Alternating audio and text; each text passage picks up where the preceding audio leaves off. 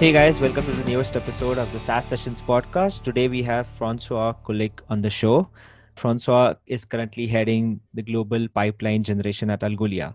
Algolia helps businesses across industries quickly create relevant, scalable, lightning fast search and discovery experiences.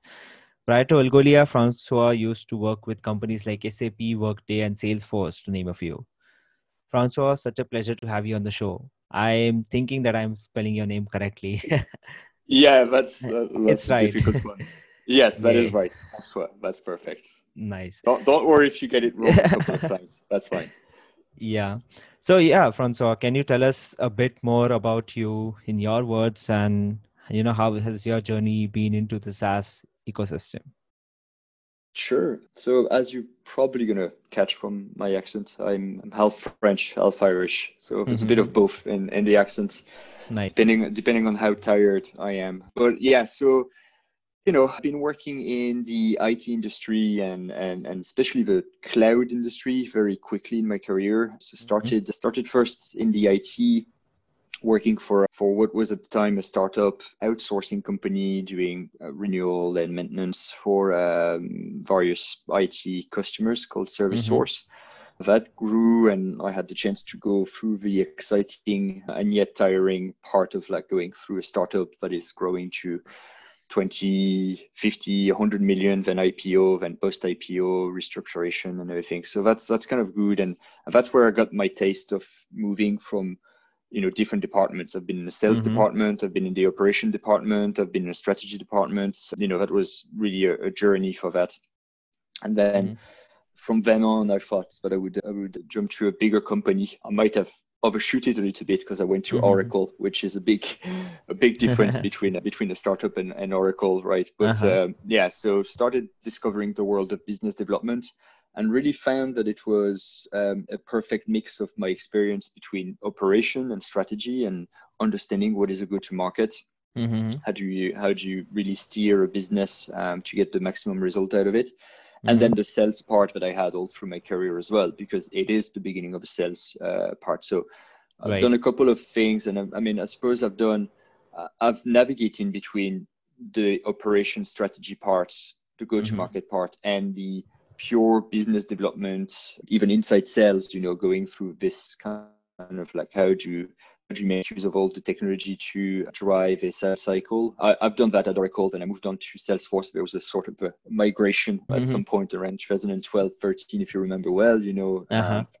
uh, and I follow a lot of my peers going into Salesforce, had great experience there. Then had the chance to work for Workday, which is an amazing product and a very fast growth company as well Yeah. A very different proposal. And then after that, been going to, been working for SAP, not SAP itself, but like, well, it was SAP, but it's uh, it's the ERP cloud that they're developing. Super Mhm. innovative. Joined a couple of my ex-colleague of Salesforce, most notably Melissa Di Donato, who was the, the CRO of there at the time, and and and growing a, a, a very niche and amazing business for ERP cloud and Mhm. then had the occasion to join Algolia in 2019, Nice. joining the, the CRO there that was an ex Salesforce as well. So there's a, there's a bit of a connection Nice. there. Uh, Mhm. and Algolia is really amazing in terms of what they do, and that that brings me back to my roots. It's Yeah. not totally a startup because they're already quite big, so, you know, nicely. But in terms of philosophy, it's it's probably closer to my roots. So it's kind of a loop there. So that's it, me in in a few words. nice nice. I think Algolia is, is would be a good fit for you. You want you get the startup taste as well and then you get the enterprisey taste as well. So i think it's a, like a sweet spot that you have got for yourself. It, it is, and and and I think you know people don't realize that you can also be even when you're in a big corporation, even when you're in a workday and SAP and everything, you can keep that Mhm. mindset to drive things that are a little bit more project based. You know, when I was Mhm. talking about SAP, you know, it's a little bit, it was a little bit uh, smaller projects, you know, smaller part of the revenue. Same thing for Salesforce, right? We're looking at developing enterprise for Europe. You know, you can take that as Uh-huh. a as a project as well. So mm-hmm. interesting that's that's how you can keep it. yeah talking about Algolia, right? So you, you're currently managing or you're currently heading the global pipeline generation for Algolia. So that that's like managing a whole BD team, right? So so walk us through what what happens at your day and what is exactly like managing the global pipeline generation yeah so as many company we have we have a, a dedicated business development team that is uh, separated it's not hybrid it's separated between inbound and outbound uh-huh. which is a, a conscious cho- choice i think yeah. the and you know we cover we cover the entire world through a couple of centers we have people in atlanta georgia in the us we mm-hmm. have people in, in london we have people in paris you know it's it's uh, it's a little bit and we have offices as well you know other offices in new york and san francisco and and, and other places mm-hmm. japan japan as well and and australia oh no we don't have australia sorry japan is is is the place where we have people for for the for the region um the the the the growth of that of that of that organization is obviously vital for the pipeline, but also for capturing the talents that we need at Algolia to continue our growth. So that's that's something that is super important and that receive a lot of attention uh, within Algolia itself. Interesting. So so how and how has COVID affected uh, pipeline generation at Algolia? In in waves, huh? in waves. it's so I, I suppose I prepared myself when we were getting the when we were getting the first news about the the COVID. I was I was also it was at the time also what I thought that the uh, recession was overdue. so it's kind of like I was bracing myself. You know, mm-hmm. I lived. I, I, don't. I I am not that old, but I, I had the the experience of the 2008 recession, 2009, and and living in Ireland. You know, we've been we've been hit quite hard, um, like mm-hmm. really really hard working for an American company in IT, you, you know the, the damage that it did. And, and I was bracing myself for kind of the same reaction, trying mm-hmm. to, to think about how I was doing. And then I realized that it was actually very, very different in the sense that it was really affecting industries very differently. So it was affecting regions differently. So we had the first impact was in Europe before uh-huh. it was uh-huh. in the US. Yeah. It was affecting it in a very different, it's not as deep as a recession, you uh-huh. know but it's it's it's places where i realized that the key for it was to be listening to every single situation for our customer and our prospect because mm-hmm. there's not one reality right we right. we work a lot with retailers some retailers were thriving some retailers were having trouble some retailers were having massive troubles in some cases we had to be there with them mm-hmm. to make to help them make things better in some cases, we were there to help them capture the opportunities that was in front of them. It's kind of like it's kind of a dual thing, but I, I think what I've learned is that there was not one blanket solution like there could have been in 2008. Right. There was a lot more. And then we're talking about just the retail, but we're also covering like media and publisher and all this Got other it. industry. You yeah, know? yeah. It's really different.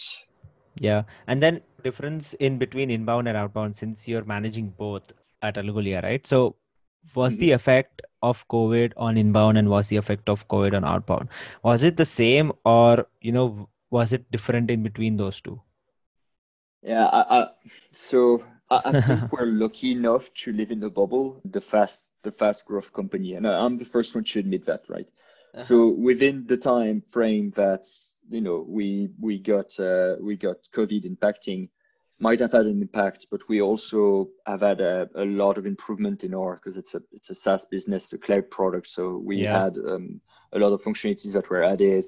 We implemented a new uh, a new model to for the customer to capture the value in terms of pricing and everything. So I it, I'm not sure what was the impact of COVID because we had ups and downs based out uh-huh. of that. So when we had a feature like we we we had a big push in personalization and and mm-hmm. and, and artificial intelligence and stuff like this, it's it pushed the business and the inbound level up.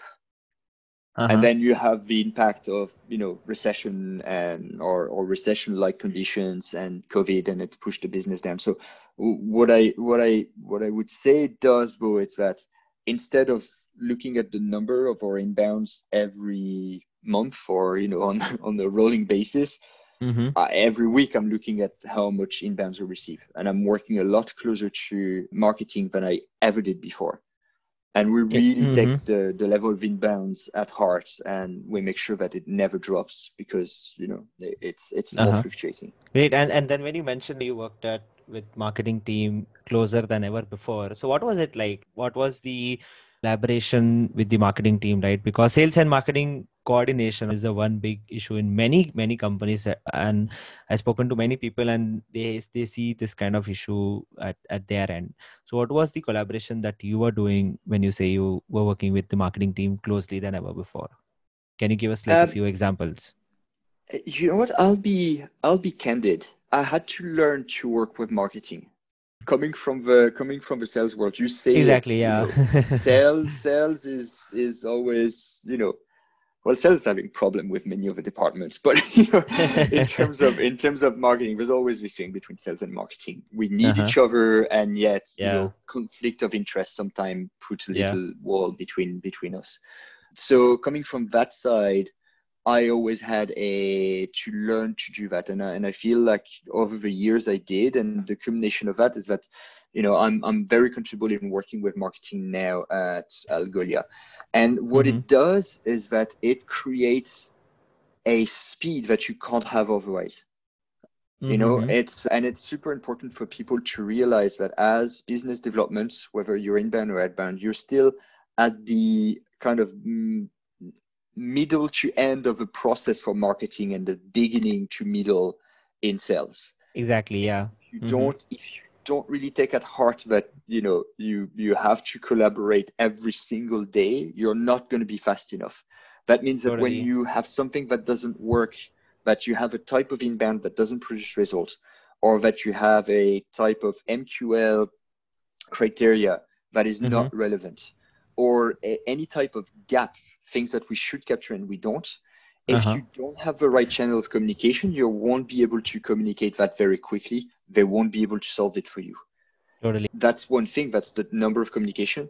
And then what I've learned as well is that understanding the language. So uh-huh. I'm in many, many meetings with marketings now. And what I learned is that there's a lot of things that I oversimplified in my limited understanding of what marketing is doing. Mm-hmm. I think mm-hmm. we're all we're all kind of doing that when we try to understand something. We simplify it.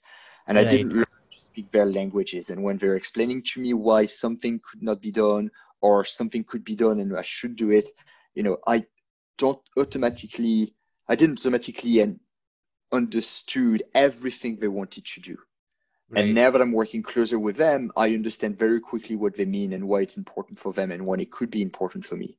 So totally. if I was going back 10 years and, and giving advice to my younger self, yeah, uh, I would definitely, I would definitely give that advice, you know, listen to marketing a bit more. That's really great. And I'm glad that you work with marketing team closer than ever before. I mean, me, I'm a marketer and I, we also have a very healthy collaboration with our outbound and inbound team and plus the sales team. So it kind of creates a healthy relationship because everyone is benefiting from everyone else. And uh, mm-hmm. it, it's the more collaboration and the more communication that you have in between all these three teams which is the sales the business development and and the marketing team the more better uh, all these three teams can function right? Mm-hmm. so yeah. And then talking about algolia and covid right? And and then global pipeline generation at algolia. So how was the first six months where the majority of the covid uh, affected, right? And then the next six months, which currently we are in. Uh, so how has that changed? As in, like the first six months was we are just adapting to we the new normal, which we were not sure of how it's gonna be. But I think now people and companies have have started to adjust to the new normal, and they've started like you know adopt, adapting to this this kind of world that we are currently living in so how, how has it affected in the pipeline uh, for you guys like you know the first six months versus the next six months and what are your plans for that right? So i see many companies battling between should they focus on demand or should they focus on brand. I mean demand and brand drives each other. That's true. But then what is the focus for algolia like? So uh, as i think i mentioned it before but you know we it forced us to really double down on listening to the prospect and our customers. Uh-huh. You know, that's that's really something that that is common that is really really clear and i think everybody had to do it i Mm-hmm. we had the chance to perhaps be at the stage of our growth where it was a little bit more natural to do it Mm-hmm. because we're, we're still developing the product at a, at a very fast pace so you know you Right. absolutely have to listen to the customer no matter what um, the the the the thing that is that became super important is to make sure that you have a collaboration in terms of developing the value.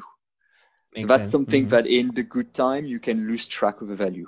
Hey, we, we started like uh, I don't know for you actually I shouldn't assume that, but I started my career when you know we were it was the tail end of the time where you could ship a CD-ROM with with the with the, with with the software. Yeah. And you know your role was Yeah. almost stopping there, right, for the next five years, and you Yeah. had the twenty percent maintenance and support that was Right. there, and and the value conversation was a lot less important, or at least it was important, but it wasn't lasting the entire life of a customer cycle. yeah, makes Um, sense. Now, value is more important with the cloud model and with innovative products. But Yeah. in a pandemic crisis or acute downturn, you know, all this situation where it's a little bit more unstable, then value becomes the heart of everything you do. How can I provide more value to my customer? How can I present the value as a business marketer or marketing person? How can I make sure that the person I'm talking to understand the value of it? And the value could be, you know, could be different for every person you talk to, depending on who you talk to. The value might be to speed up the process. The value might be to make more money. The value might be to simplify their operation. But you have to really put the value in the middle of everything. So as I Mhm. think about, you know, the first the first few months, we had really this this focus on value. As I look into the the next six months, I'm really hoping that we can capture everything we learned on the first six months by focusing more on the value and transforming that into into something that is valuable in our product in our messaging Right. you know and and, and sometimes you know just take how our customer are using us and make sure that you know we transform that into something repeatable for for for the industry Makes sense. And then talking about the next six months, right? So that really comes from your experience for the first half of the year, which uh, in which we saw the world turn upside down, right? So Mhm. and and then you since you're running the uh, pipeline global pipeline generation, you also might have to predict, right? So you would have started with the year with some numbers that you had in mind that this is the numbers that we're gonna hit, and these this Mhm. is the percentage that we expect to grow right so how how has that changed you know from the first half of the year to the second half of the year Yeah. So, uh, you know, being a private company, I'm not going to be able to comment too much on, you know, the, the level of, Yeah, for of sure. uh, Mhm. target we give and everything. But yeah um, the one thing that I can comment on is that there's a human aspect to that, and uh, and that's the one that we focused a lot in. In I know in my department in business development, my worry was always as if I give a target to someone, can they actually make it?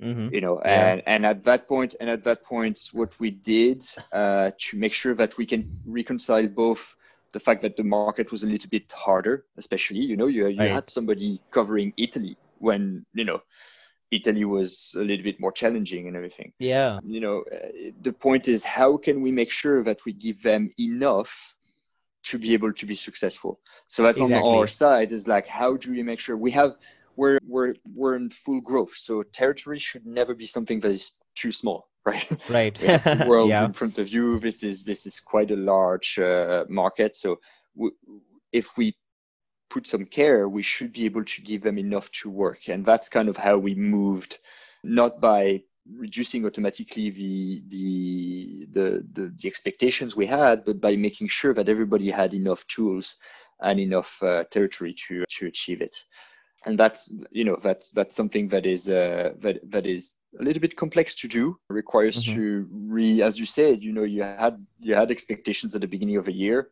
Right. then all of a sudden you have to re reshape them and making sure that everybody has enough. And then uh, funny enough we're also part of the that equation for the sales team uh-huh. because with the with the with the business being a little bit more difficult and you know some conversation that fall through because you know the company is not investing or the budgets are reduced or stuff like this you know we also as business development need to make sure that we double down on opening this op- this conversation because right. we want to give VAEs the ability to perform as well right exactly and we mm-hmm. do that by looking at the right place right. not by not chasing things that will not happen in the first half of a year. Right. Mm-hmm.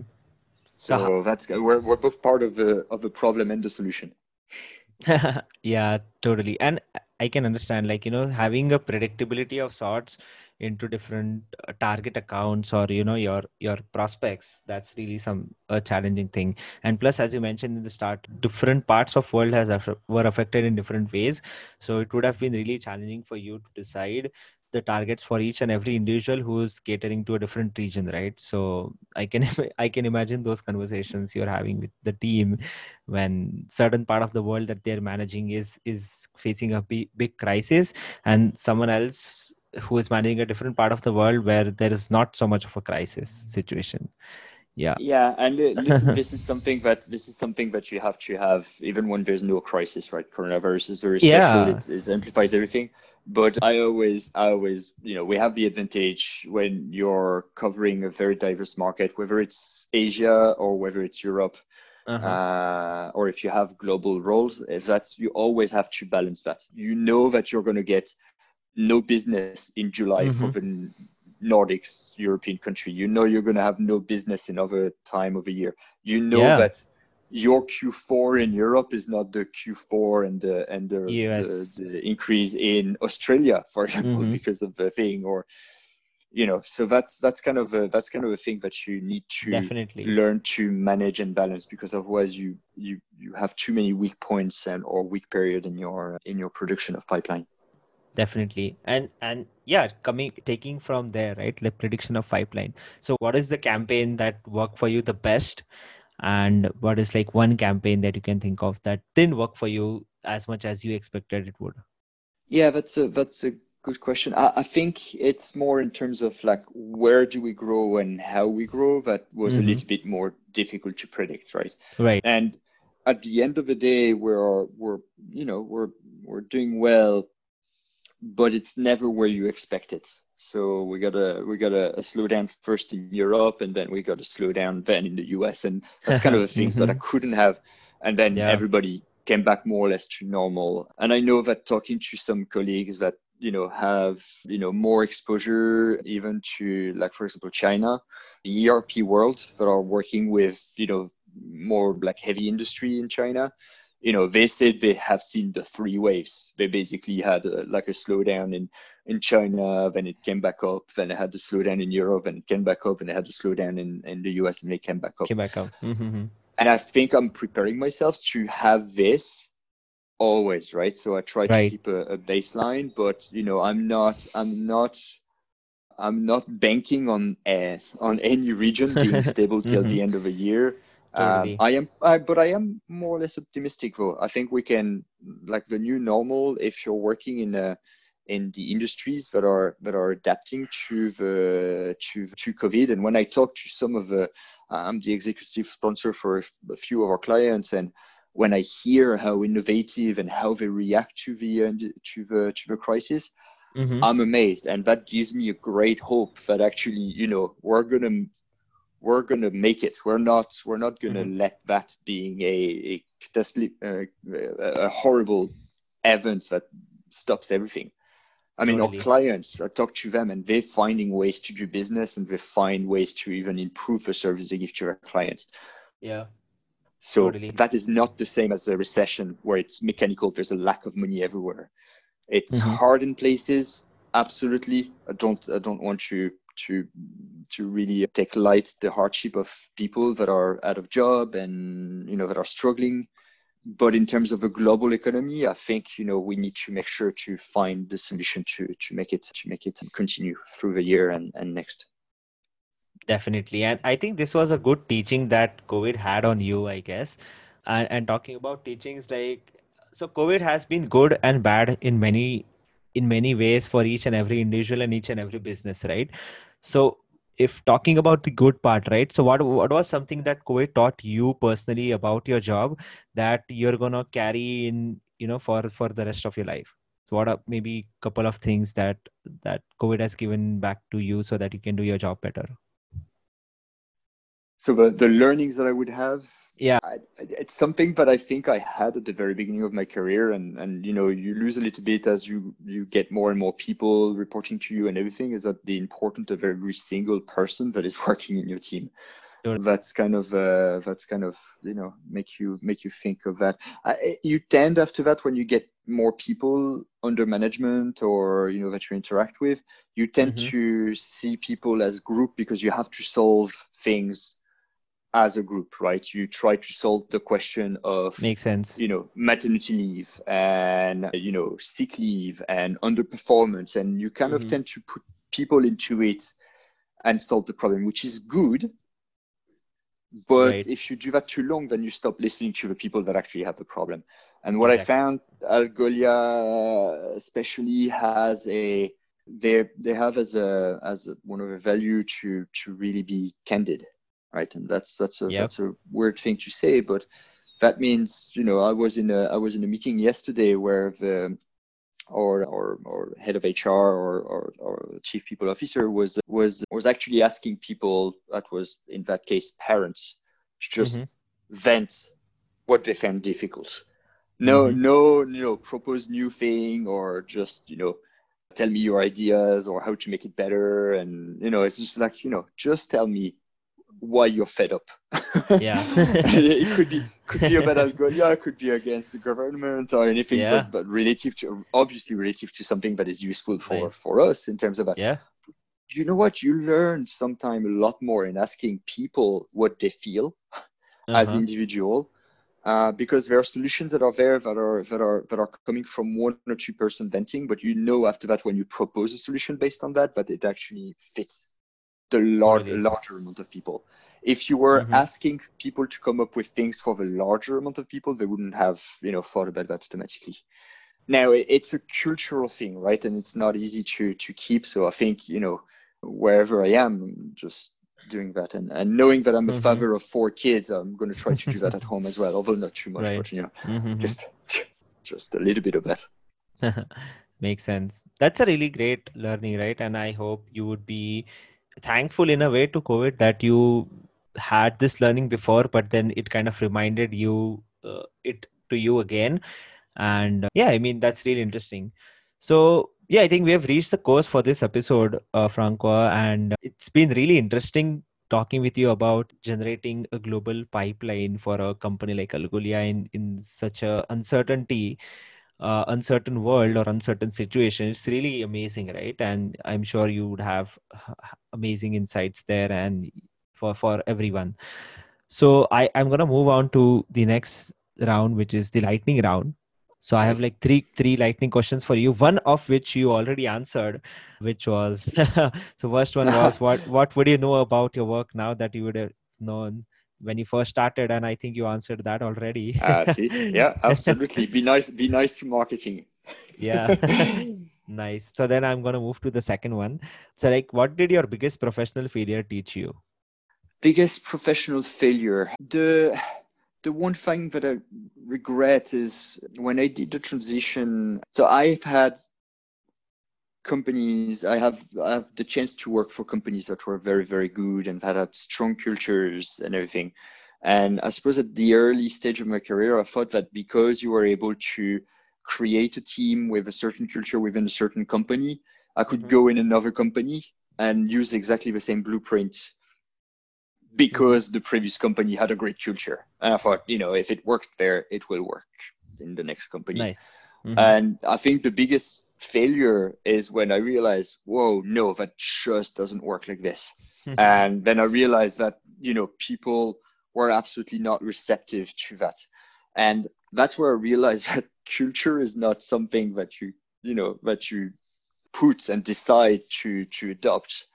Yeah. Uh, it's something that you actually craft from what already exists and what people are, you know, totally. feeling you know and that's that was a that was a big thing because you know that that opens my eyes a lot and that was a failure because you know i had to actually almost like backtrack after like three or four or five weeks in a job you know just moving back and saying okay now i'm just gonna just step back mm-hmm. forget everything i know and re-engage. And it took obviously a lot longer than i thought it would be otherwise.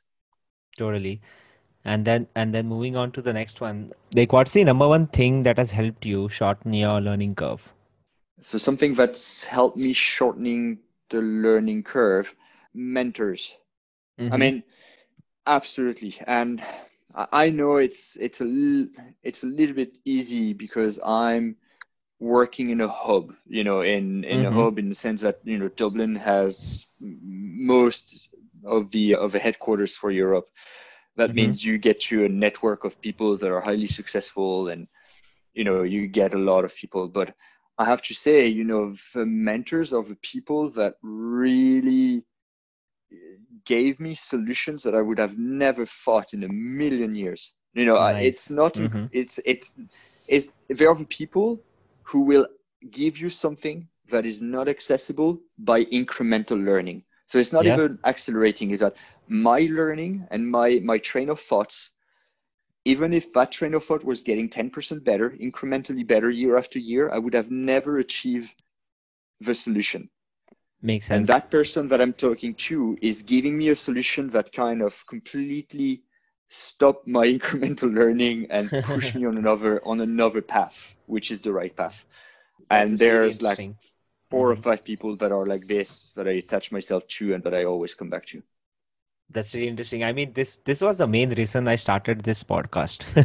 I mean, I I want to learn about something. I talk to people and I learn it. I mean, yeah, that's that's the most the, that's the best way. At least it has helped me, and I I think it has helped you as well. Though you're not recording it and you're not putting it on a podcast, but No. essentially it's it's the same. It's it's really interesting. And since since you uh, had already answered the first question of the lightning round while we were talking, I have another question for you, right? Um, doesn't it doesn't sound fair that's like that's like changing the target mid quarter you don't do it okay yeah. fair enough go ahead hit me Yeah. No, I, I just I just want to piggyback on and on what your chief people officer did, and then want to ask you that, you know, is there something that you want to vent about? Like, what's the one thing that's currently troubling you? uh, I, I I'm going to share you something that I said, and that's that's I mean we're going to the to the sphere of being a parent during the Uh-huh. pandemic, and you know I I am a parent, four kids, all under ten, you know, a real. Irish family. I, I think you know there's one thing that uh, that really bugged me is that we went very quickly from enjoying the fact that we had a little bit more time in the day because we're not going to the office and we're more Yeah. efficient and everything. And we started taking the time that was the commuting time hmm as time that is okay to fill with meeting and everything. And we forgot that there are people who are parents, or people who even I say parents, it could be people who have responsibility on the side that are caring for an elderly, that are Mhm. that are you know could could do or even volunteering or whatever it is. But like you know, we can't start filling the day without the the the understanding that people have things before and after work as well. And we need to make sure that we're being absolutely listening to the people and not feel this time that we save with more work. I mean, yes, it's great to be able to do a bit more work. We have a big challenge in front of us. You know, Mhm. we all, I suppose, we all work a tiny bit harder to make sure that the uncertainty is not hitting us. And uh, as respect of this situation as well, we are we're lucky to have jobs or, you know, or being employable, and and we need to respect that. But do not, you know, use that as you know taking take the, removing that commuting time and transforming that into meeting time. Totally. That that totally makes sense. And I think people have started living at their workplace now or working at their living place now, however you want to call it. So yeah, that's really hard for like many people out there, but I think it's just some time before we started uh, adapting to this lifestyle as well. So I think we'll get there. So I think we will. I think we will. yeah. Great. So yeah, thanks a lot, Francois. And it's been really amazing speaking with you. And thank you for sharing all these amazing insights with us today. That's pleasure is shared. It was a pleasure Yeah. to answer your questions.